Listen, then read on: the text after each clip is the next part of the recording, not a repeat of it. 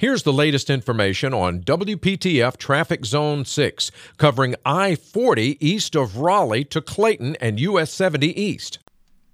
Westbound 40, stop and go from 42 through Clayton Bypass. That's going to be the heaviest delays. You still experience delays on up to Jones Sausage Road as you travel westbound 40. Tune to AM 680 WPTF, the traffic station with traffic reports every 10 minutes on the 8s, morning and afternoons. Zone by zone reports are an exclusive feature of WPTF Triangle Traffic.